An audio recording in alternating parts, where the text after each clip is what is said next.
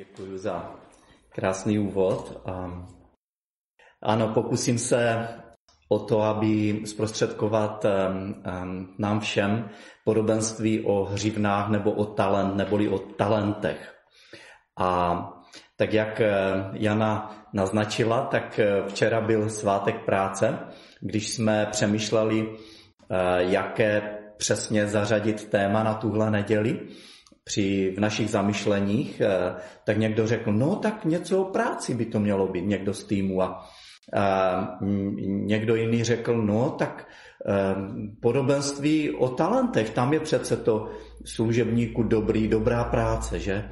tak eh, ono to tam sice tak není přesně dobrá práce, ale, ale je to o tom, je to o té práci a tak eh, to bylo úplně jasné, že bude podobenství v téhle sérii podobenstvích o hřivnách nebo o talentech. Um, takže a zároveň se mě připomenulo, že já jsem dříve chodil k zubaři, eh, kterému tam v ordinaci vysel krásně zarámovaný nápis, ozdobným písmem napsáno a Znělo to, neznám, teď už si to nevybavuju doslova, ale něco ve smyslu, i vydá pán mzdu těchto svých nízkých služebníků zaplakal. Smutné, že? Já nevím, proč to tam pan doktor měl, ale v každém případě prostě um, ve mně to um, moc důvěry nevyvolalo, že uh, když za tak mizernou mzdu, tak jakou asi práci odvede na, mých, na mém chrupu. Uh, nicméně uh, trochu vtipné to bylo, takže tomu rozumím. Ale zároveň jsem si i uvědomil, že vlastně um, to, co tam v tom nápisu bylo uděláno, je, že to byly skutečně výroky Pána Ježíše, možná dva až tři, které byly ale dány dohromady a vzaty z jejich kontextu, ve kterém byly vyřčeny. A tím pádem to vyznělo přesně tak, jak se to líbilo tomu autorovi. A to je přesně to, co nechceme dělat s Božím slovem. Chtěli bychom, aby Boží slovo říkalo, promlouvalo k nám tak, jak to bylo zamýšleno. A takže teď už si přečtěme z 25. kapitoly Matoušova Evangelia, verše 14 až 30, což je nadepsáno ve studijním překladu, ze kterého budu číst podobenství o talentech. 14 až 20, Matouš 25. Je to totiž jako s člověkem, který se chystalo cestovat. Zavolal své otroky a svěřil jim svůj majetek. Jednomu dal pět talentů, druhému dva, třetímu jeden, každému podle jeho schopností a odcestoval. Ten, který přijal pět talentů, šel a vložil je do obchodu a získal jiných pět. Stejně i ten, který dostal dva, získal jiné dva. Ale ten, který dostal jeden, odešel, vykopal v zemi jámu a ukryl peníze svého pána. Po dlouhé době pak přišel pán těch otroků a začal s nimi účtovat. Přistoupil ten, který dostal pět talentů, přinesl jiných pět talentů a řekl, pane, pět talentů si mi svěřil. A hle, jiných pět talentů jsem jimi získal. Jeho pán mu řekl, dobře, otroku dobrý a věrný. Byl jsi věrný nad málem, ustanovím tě nad mnohým. Vejdi v radost svého pána. Přistoupil také ten, který dostal dva talenty a řekl, pane, dva talenty si mi svěřil. A hle, jiné dva talenty jsem získal. Jemu pán řekl, dobře, otroku dobrý a věrný, byl si věrný nad málem, ustanovím tě nad mnohým, vejdi v radost svého pána. Přistoupil pak i ten, který dostal jeden talent a řekl, pane, poznal jsem, že jsi tvrdý člověk, sklízíš, kde si nezasal a zhromažďuješ, kde si nerozsypal. Dostal jsem strach, odešel jsem a ukryl svůj talent v zemi. Hle, zde máš, co je tvoje. Jeho pán mu odpověděl. Zlý a lenivý otroku, věděl si, že sklízím, kde jsem nezasel a zhromažďuji, kde jsem nerozsypal. Měl si tedy mé peníze dát směnárníkům a já bych si po návratu vzal, co je moje, i s úrokem. Vezměte tedy od něho ten talent a dejte tomu, který má deset talentů. Neboť každému, kdo má, bude dáno a, kdo má hojno, a bude mít hojnost. A tomu, kdo nemá, však bude odňato i to, co má. A toho neužitečného otroka vyhoďte do nejzaší temnoty. Tam bude pláč a skřípění zubů. Tak zajímavé, velice zajímavé podobenství Pána Ježíše Krista. Jak mu můžeme rozumět? Nejprve se potřebujeme podívat do kontextu. Podíváme se nejprve, v jakém kontextu celkově pán Ježíš pronáší tahle ta podobenství. A tím širším kontextem je 24. kapitola Matoušova Evangelia, verše 1 až 3, kde je napsáno, Ježíš vyšel z chrámu a odcházel. Tu přistoupili jeho učedníci, aby mu ukázali na chrámové stavby. Ale on jim na to řekl, vidíte to všechno? Amen. Pravím vám, jistě zde nezůstane kámen na kameni, který nebude stržen. Když seděl na Olivové hoře, v soukromí k němu přistoupili učedníci a říkali, řekni nám, kdy to bude a jaké bude znamení tvého příchodu a skonání věku. To je začátek toho, kdy pán Ježíš začíná říkat učedníkům o tom, odpovídat vlastně na ty jejich otázky, jaké to bude, když on po druhé přijde. To znamená, že naše podobenství, podobenství o talentech, je součástí tady těchto Ježíšových výroků. A to znamená, že jedno z těch, a je to jedno z mnoha podobenství, které Ježíš říká. Eh, je to vlastně předposlední podobenství. A, a je to vždycky tak, že to následující podobenství navazuje na ta předchozí nebo na jedno konkrétní z těch předchozích a navíc rozvíjí některý aspekt týkající se jeho druhého příchodu. Ilustruje nebo vytváří tam paralelu v tom uh, svém vyjádření nebo v tom jako celkovém vyznění. Co je podle mého důležité na tomto širokém kontextu? Tak nejprve je důležité vědět, že pán Ježíš tady mluví v soukromí ke svým nejbližším následovníkům, ke svým učedníkům. To neznamená, že by neměl co říct těm, kteří nejsou jeho následovníky nebo nebyli momentálně jeho učedníci. Myslím, že právě že naopak. Může, ale primárně se to podobenství týkalo učedníků, to znamená věřících, a tedy nás, primárně se týká i nás v dnešní době, kteří jsme následovníci Pána Ježíše Krista. Opět, to neznamená, že nevěřícímu to nemá co říct, ne, že si z toho nemůže nic vzít, ale je to určeno věřícím. Druhá věc, vyplývající z toho širšího kontextu, je to, že se to týká druhého příchodu Krista a, a je tam počítáno s tím, že to, že, že to je jistojistě historická věc, událost, která se stane v budoucnosti. A že jeho následovníci se na to mají připravit.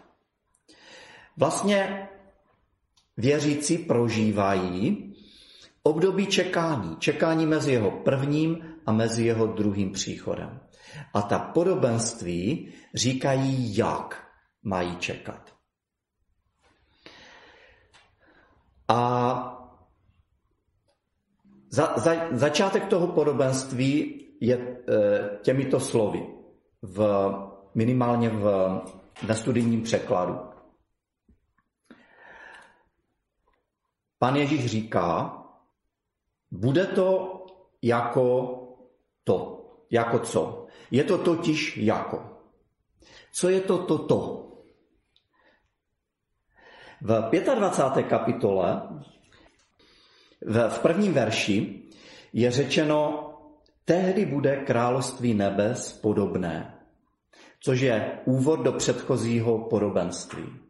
To znamená, že toto se týká Božího království. Toto je tedy Boží království. Takže Boží království je totiž jako ten člověk, který odcestoval a tak dále. Takže to byl ten širší kontext. Teď bezprostřední kontext. Myslím, že vůbec není těžké um, vidět, koho má reprezentovat nebo ilustrovat ten bohatý člověk, co odcestoval. Je to, je to, je to Ježíš. Má, má ukazovat na Ježíše, který zakrátko po té, co pronáší tahle slova, měl položit svůj život na kříži, stát z mrtvých, odejít k otci, aby se znovu vrátil a aby zúčtoval se svými služebníky. Také není těžké vidět, kdo jsou ti služebníci. Jsou to jeho učedníci. Ti, se kterým mluvil tahle slova, kterým byla původně adresována a také přeneseně jsou určena nám, jeho následovníkům v 21. století a, a všem jeho následovníkům mezi těmi dvěmi časovými událostmi, okamžiky. První potíž, kterou musíme překonat, představuje slovo talent. Některé starší překlady říkají hřivna, v řeckém originále je napsané talenton. V čem spočívá potíž? Spotíž, potíž spočívá v tom, že naše slovo talent má úplně jiný význam než talenton, které je použito v tomto podobenství. A to, jak porozumíme tomuto slovu, podmíní vlastně celé porozumění, naše porozumění tomu podobenství. Naší aplikací toho, co to podobenství znamená, může zahrnovat náš talent, to, co jsme, naše přirozené schopnosti, které nám byly dány. Ale tady se o nich nemluví. Talenton totiž není talent, ale je to váhová jednotka. Jak eh, se velice snadno dá vyhledat, eh, že talent, tón v té době v řecko-římském světě byla váhová jednotka. A moje chyb, prostě a to podobenství tedy vlastně mluví o penězích. Moje chybné porozumění, které jsem měl až donedávna tomuto podobenství, že jsem mu rozuměl takto. Bůh mi dává určité talenty, přirozené i duchovní, které mám používat a které mám rozmnožovat, jinak je ztratím.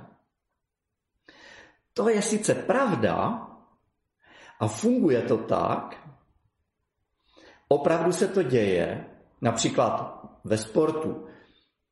Talent bez tvrdé práce je celkem k ničemu. Moc nepomůže. Ale není to to, co učí tohle podobenství. Věřím, že to uvidíme dále. A proč tedy tam máme to slovo talent? Proč? Protože pro překladatele to bylo nejjednodušší tam dát slovo talent. Vlastně ho nepřekládat, ten talenton. Protože je to, nám je to vzdáleno. A takže to, co pán Bůh svěřil svým učedníkům, byly peníze. Ještě zbývá odpovědět, kolik peněz, jaké peníze. A to se taky dá celkem snadno zjistit. Talent byl něco mezi 20 až 40 kilogramy. Nejčastěji se uvádí, že talent byl 33 kg. Váhy. Váhy čeho? Zlata nebo stříbra? Takže pět talentů bylo metrák a půl stříbra nebo zlata, drahého kovu. Což při dnešních cenách je minimálně 20 milionů korun, ale dost pravděpodobně něco jako 200 milionů korun v případě zlata. Takže my se tady nebavíme o nějakých malých částkách, o nějakých drobných. Bavíme se o milionech. Druhý zásadní detail, bez kterého je těžké tomuto podobenství správně porozumět a také ho správně aplikovat, je to, že se tady nemluví o služebnících ve smyslu zaměstnanců nebo manažerů nebo živnostníků. Tady se zcela jednoznačně mluví o otrocích. A což doslova překládá třeba studijní překlad. On, on říká otrok. Jiné překlady e, dávají slovo služebník. Proč? Mám za to, že proto, že slovo otrok a otroctví má negativní podtext. Je to něco, co je, e, co je jako špatné. A vlastně dneska jako se reviduje historie, kdy třeba státníci, kteří um, byli, měli velké zásluhy, byly jim postaveny sochy, sochy jsou odstraňovány. Proč? Protože schvalovali otroctví. A možná to je z tohoto důvodu, že některé překlady říkají služebník, které, že to zjemňují, že to, že to trošinku uhlazují, ale tady tahle malá změna způsobí úplně jiné porozumění celému podobenství. Věřím, že to uvidíme. Otrok, otroctví v té době bylo něčím naprosto běžným. A velice rozšířeným lidé se do otroctví mohli dostat různým způsobem a mohli být různých etnik, různých národností, byli tam otroci bílé, tmavé barvy pleti a všechno mezi tím. Mohli mít různé vzdělání. Do otroctví mohl, protože nebyly nějaké zákony o osobním bankrotu, tak do otroctví eh, se dostali lidé, kteří třeba byli velice schopní, ale, ale, ale mm, třeba přišla tragédia a oni ztratili veškerý svůj majetek. Jediná jejich možnost byla prodat sám sebe nebo dokonce i možná celou svoji rodinu do otroctví.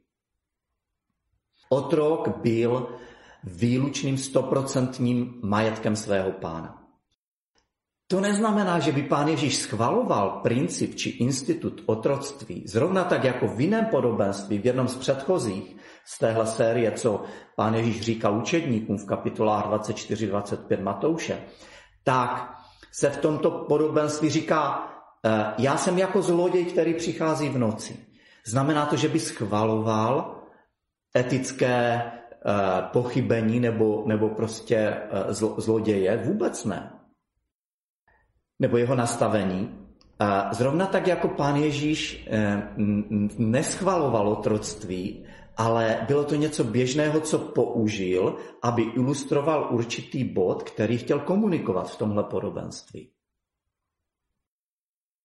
Tak a mimochodem, Pisatelé Nového zákona eh, se vůbec neštítí používat slovo otrok, otrok dulos, velice, velice často k označení samých sebe a k označení následovníků Pána Ježíše Krista. Pavel ve svých listech, Petr a tak dále, často se nazývají otroky Pána Ježíše Krista. Takže buď jsme otroky hříchu a otroky smrti a otroky samých sebe, nebo jsme otroky našeho pána.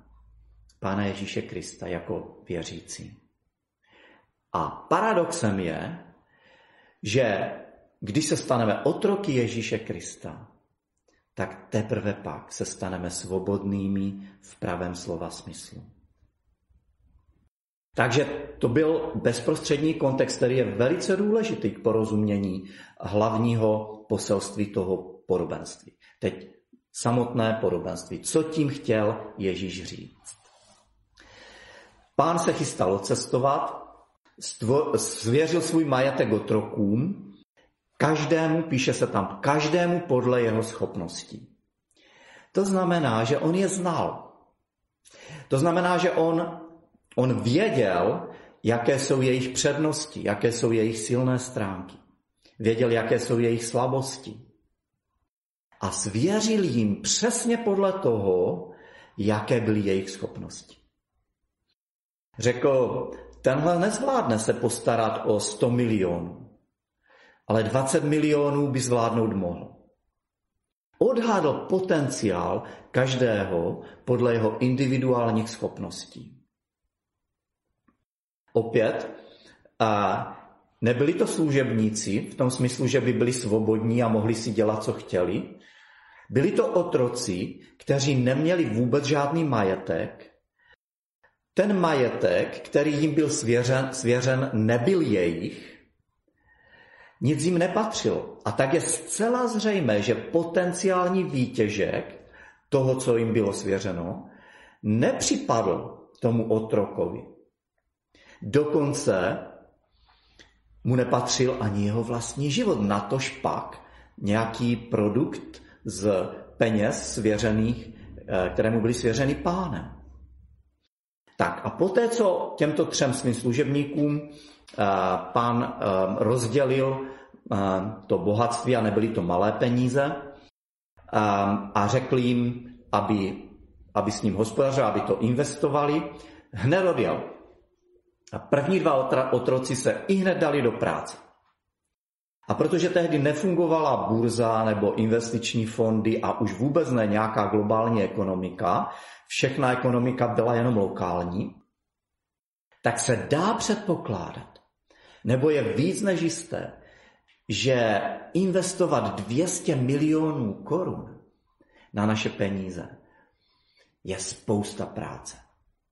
Obrovské úsilí. Nakoupit půdu, nástroje, zasit semeno, najít lidi, co tam budou pracovat na těch polích, vybrat plodiny, vyhodnotit rizika, eh, eh, vyřešit problémy, které nastanou mezi tím, vybrat dobytek, postavit stáje, sípky a pak vlastně to, to, co člověk vyprodukuje, tak prodat. A to všechno za desítky až stovky milionů. To muselo být obrovské množství práce. To byla obrovská zodpovědnost obhospodařovat takovéhle, eh, takové množství majetku. To nebylo jako nakoupit za 200 milionů bitcoin a čekat, až v, eh, prostě vzroste jeho hodnota. Třetí otrok, to byli ti první dva, kteří se k tomu takto postavili. Ten třetí eh, měl trochu jiný přístup, bych řekl. On to zakopal, aby měl pokoj. Věděl, že tím sice nic nezíská a myslel si, že tím ani nic nestratí. Potom v tom devatenáctém verši přijal pán, po dlouhé době pak přišel pán o něho otroků a začal s nimi účtovat. Tady se dovídáme dvě věci. Že ten pán se vrátil po dlouhé době. A ten, ta dlouhá doba byla řešena v jednom z předchozích podobenství. A tady je vlastně taková, takový náznak, jako, jako té myšlenky, vr, návrat tak trochu k tomu podobenství, které bylo předtím. Že pán dlouho nepřicházel, podobenství o e, družičkách. A tedy pán tam byl velmi dlouho, na druhé straně poskytl dostatek času těm služebníkům, aby mohli dobře investovat a dobře obhospodařovat jeho, jeho jmění. A, a tedy, že, že to nemusí trvat eh, krátkou dobu, než se pán vrátí. Jinými slovy, nám to taky přijde dlouhá doba, zatímco čekáme na pána Ježíše. A druhá věc, co nám to říká, je, že až se vrátí, tak dojde ke skládání účtů. 20. verš říká, přistoupil ten, který měl pět talentů, přinesl jiných pět talentů a řekl, pane, pět talentů si mi svěřil, hle, jiných pět talentů jsem jim mi získal. Možná tam zaznívá i tak trochu, aspoň tady v podtextu, taková, bych řekl, jemná pícha. Taková, taková satisfakce určitá. Podívej, pane, podívej, dal jsi mě pět talentů, dal jsi mě 200 milionů, podívej, tady je 400. A takže tady ten otrok uh, prostě uh, říká tohle a potom říká pán v 21. verši, dobře, otroku dobrý a věrný, byl si věrný nad málem, ustanovím tě nad mnohým, vejdi v radost svého pána. Parafrázovaně, skvělá práce, good job, otroku dobrý a věrný. To, co pán Bůh očekává od svých otroků, je za prvé to, aby otrok dobře dělal svoji práci a za druhé to, aby byl věrný v tom, co dělá, v tom, co mu bylo svěřeno do zprávy. Na tom ovšem není nic překvapivého, tomu rozuměl úplně každý, prostě tohle se očekává od otroka. To, co je šokující, tak jsou ty další věci, které ten, ty další dvě věci, které pán říká. On totiž říká, byl si věrný nad málem, ustanovím tě nad mnohým. Cože, nad málem? 200 milionů je málo? Vydělat z nich dalších 200 milionů je málo? Ano, přesně tohle Ježíš říká. On říká, že poté, co se vrátí, tak to, co mu bude svěřeno, bude tak velké, že těch 200 milionů před jeho odchodem byly jenom drobné. To ukazuje na nepředstavitelné bohatství našeho pána, ale zároveň je tam jasná jedna paralela, že až přijde Ježíš po druhé, tak svěří těm, kteří byli jeho věrní otroci a dobří otroci na téhle dočasné straně věčnosti mnohem, ale mnohem více na druhé straně věčnosti. A protože tam na té druhé straně, jak víme z jiných textů, například ze Zjevení 21, tam nebude hřích, nebude tam únava, nebude tam slabost, ani frustrace, nebudou tam trny a bodláčí, bolest, slzy, pak si tu práci také budeme a odpovědnost si budeme také náležitě užívat. A to je jeden z obrazů toho, jaké to bude, až přijde Ježíš. Jaké to bude na věčnosti. Jaké to bude, až budeme s ním, až budeme žít s ním. To má naony vzdáleno něčemu nudnému, statickému, ten stereotypní obrázek toho obláčku, jak tam, jak tam ti, ti svatí sedí a jak hrají na ty harfy. Ano, bude tam pokoj, ale to nebude nuda. Tam bude, tam bude také práce, radostná práce, bude tam zodpovědnost.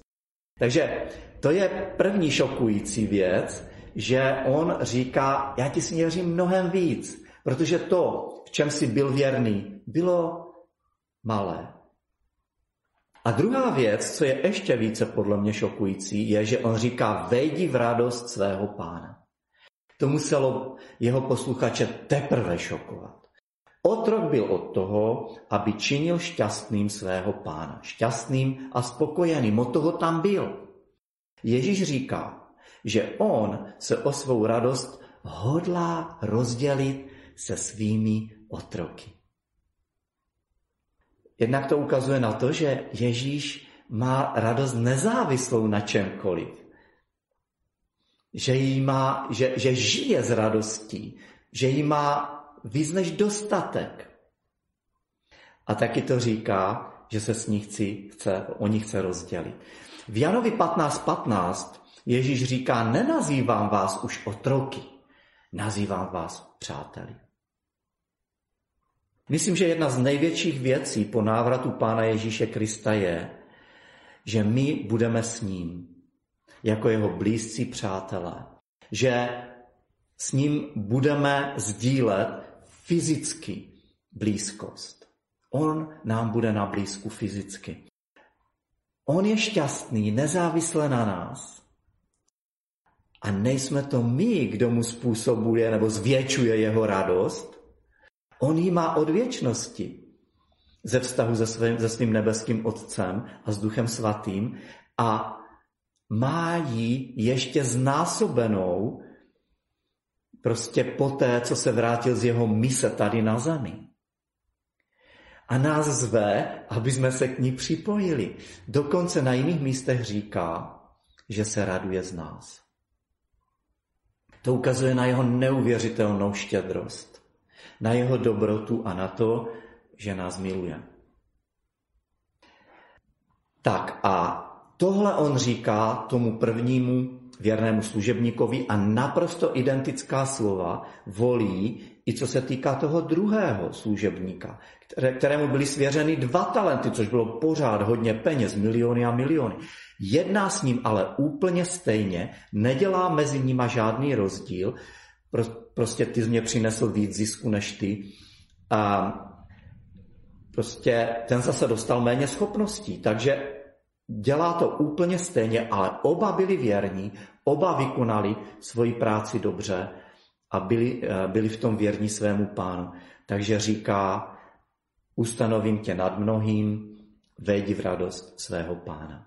No a pak přichází na, na řadu ten třetí, který ve 24. verši k němu přistoupil, ten, který dostal jeden talent a řekl, pane, poznal jsem, že jsi tvrdý člověk, sklízíš, kde si nezasal a zhromažďuješ, kde si nerozsypal.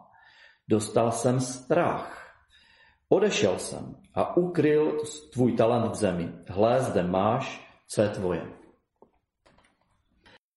Možná, že, nebo v podstatě, co tady ten uh, třetí otrok dělá, je, že označuje svého pána, že je tvrdý, že vlastně využívá druhé ke svému vlastnímu prospěchu, že je manipulativní a nevděčný. Možná, že přemýšlel asi takto. Když se mi podaří investovat těch 40 milionů, co mě svěřil, a něco vydělat, co z toho budu mít? Nic, vůbec nic z toho nebudu mít. A co, když bude pár let sucho a já o část té jeho investice nebo o celou tu investici přijdu? No pak budu za tu ztrátu nést zodpovědnost. Vím, co udělám. Zakopu to a když přijde, tak mu to vrátím. Možná tím vlastně prokázal bystrý úsudek a nezávislé přemýšlení. By jsme si mohli říct. Ano, pokud by to nebyl otrok.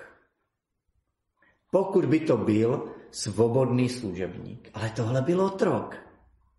Pán ho nepochválil, když se vrátil. Naopak jeho slova jsou překvapivě tvrdá. Říká, služebníku zlý a lenivý, eh, otroku, ne služebníku, otroku zlý a lenivý. A chci to přečíst přímo v Biblii. Hle, zde máš, co je tvoje. Jeho pan odpověděl, zlý a lenivý otroku. Věděl si, že sklízím, kde jsem nezasel a zhromažďuji, kde jsem nerozsypal.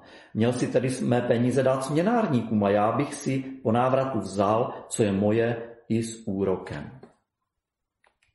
Pán ho nejenom, že nepochválil, byl na něho velice tvrdý. Nebyl jenom lenivý, že se mu nechtělo, ale bylo tam něco zlého v jeho charakteru. Proč? Protože zaprvé překroutil charakter svého pána a vystavil ho potupě. Překroutil tu pravdu o něm. Ve skutečnosti jeho pán byl velice, velice štědrý. Podle toho, jak jednal s těmi prvními dvěma služebníky, vidíme, že byl nadmíru štědrý vůči ním.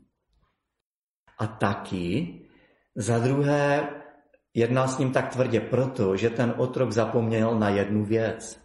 A to sice, že je otrok. A že otrok dělá, co mu řekne jeho pán. A pán chtěl, aby investoval ty peníze, aby, aby s nima obchodoval, aby pracoval a aby potom přinesl pro něho zisk. A on naprosto selhal v té nejzákladnější, nejzásadnější věci a roli, kterou pro něho ten pán měl. Neposlouchal ho, nepracoval, proto aby rozmnožil pánovo jmění, navzdory tomu, že to byla jeho práce a že to byl samotný účel jeho existence. Od toho přece otrok je. Pán říká, pokud se mě opravdu bál, pokud jsem opravdu takový, jak říkáš, tak proč si je nedal ty peníze směnárníkům, abych měl aspoň úrok? to, co si s těmi penězi udělal, ukazuje na tvé zlé a líné, zlé srdce a líné tělo. Ty jsi mě chtěl dát jenom to, přesně to, co jsem ti já dal. Nechtěl si, abych měl ani o korunu víc. Dejte ten talent tomu, který jich má už deset. On ví, co s ním má udělat. Nakonec, co je tou hlavní pointou tohoto podobenství? Mám za to, že je to toto. Ježíš říká, čekej na můj druhý příchod jako otrok, který rozmnožuje jmění svého pána. Čekej na můj druhý příchod, než přijdu po druhé, jako otrok, který rozmnožuje jmění svého pána. Tak několik aplikací. Naším úkolem, jako jeho otroku, v mezidobí, mezi jeho prvním a druhým příchodem, je vylepšit nebo rozšířit jmění našeho pána a ne naše vlastní.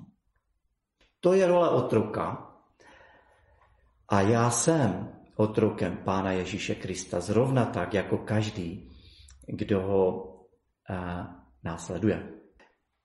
Čekání na jeho příchod není pasivní. Tak si můžu položit otázku, jak čekám já. Nezapomněl jsem, že přijde. Nezapomněl jsem, že budu vykazatelný vůči němu. Nečekám pasivně, to je první věc. Druhá věc. Bylo nám svěřeno různě. Dostali jsme naši osobnost. Dostali jsme, a každá, každá z osobností je jiná. Dostali jsme různé vzdělání, máme různé rodinné zázemí, máme různé dary, které nám byly dány, přirozené dary i duchovní dary. Žijeme v různých dobách jako následovníci Krista. Žijeme na různých místech geograficky, v různých kulturách. Máme různé příležitosti a různá omezení. To všechno podle našich schopností. A to, co nám bylo svěřeno, to všechno, co nám bylo svěřeno, máme používat proto, aby jsme rozšířili jmění našeho pána. Jak používám to, co mi bylo svěřeno? Chovám se k tomu jako vlastník nebo jako správce? Jako ten, jemuž to nepatří. No a nakonec, co je tím jměním našeho pána? Tím jměním, které máme jako jeho otroci rozšiřovat. Vždyť už mu všecko patří. Tohle podobenství neříká doslova, co je tím mým měním, ale mám za to, že to není vůbec žádné tajemství. On řekl svým učedníkům v, v, jiném, v jiném rozhovoru, vám je dáno znát tajemství Božího království. Nejsou to ani peníze, nejsou to ani komodity, nejsou to ani nemovitosti. Tím jměním pro Pána Ježíše jsou lidé. Jsou to lidé, všichni lidé, ale primárně ti, co jsou vykoupeni jeho obětí, kteří mají vztah s Otcem. A Ježíš své učedníky vychoval pro určité, připravil pro určité poslání. Matoušovo evangelium končí takzvaným velkým posláním, což je jenom o pár kapitol po tady tomto podobenství. Jděte do celého světa a čiňte učedníky, křtíce je, učíce je, aby zachovávali všechno, co jsem vám přikázal. Činění učedníků, sdílení jeho evangelia je vlastně podstatou velkého, jeho velkého poslání. Jak tedy rozšiřovat mění Pána Ježíše Krista? Podle svých schopností. Říkat druhým o Ježíši, budovat je ve víře a sloužit jim svými dary tím, a co mě bylo svěřeno. A zároveň také růst ve svém charakteru, který se stává, má stávat čím dál podobnějším charakteru mého pána. Čili budu více jako on z jeho moci a z jeho milosti a tím rozmnožím jeho jmění. Ve slovech těch věrných a dobrých otroků je určitý náznak satisfakce, jemné píchy nebo hrdosti. Jen se podívej, svěřil si mě dva talenty, dal jsem, nebo získal jsem pro tebe další dva. Budu moct i já stejným způsobem složit své účty, až přijde můj pán? Pane, podívej, dal si mi tyhle věci. Dal si mi rodinu, dal si mi zázemí, dal si mi přátele, dal si mi dary. Víš co, nenapsal jsem knihy, které by četly miliony. Nekázal jsem evangelium deseti tisícům. Ale podívej, pomohl jsem těmto pěti, tvým dětem. A dalším dvaceti jsem svědčil o tvé lásce. A možná pět nebo deset z nich se stalo tvými následovníky, tvými otroky, kteří se osvobodili od otroctví hříchu a smrti. Uslyším i já dobrá práce, otroku dobrý a věrný.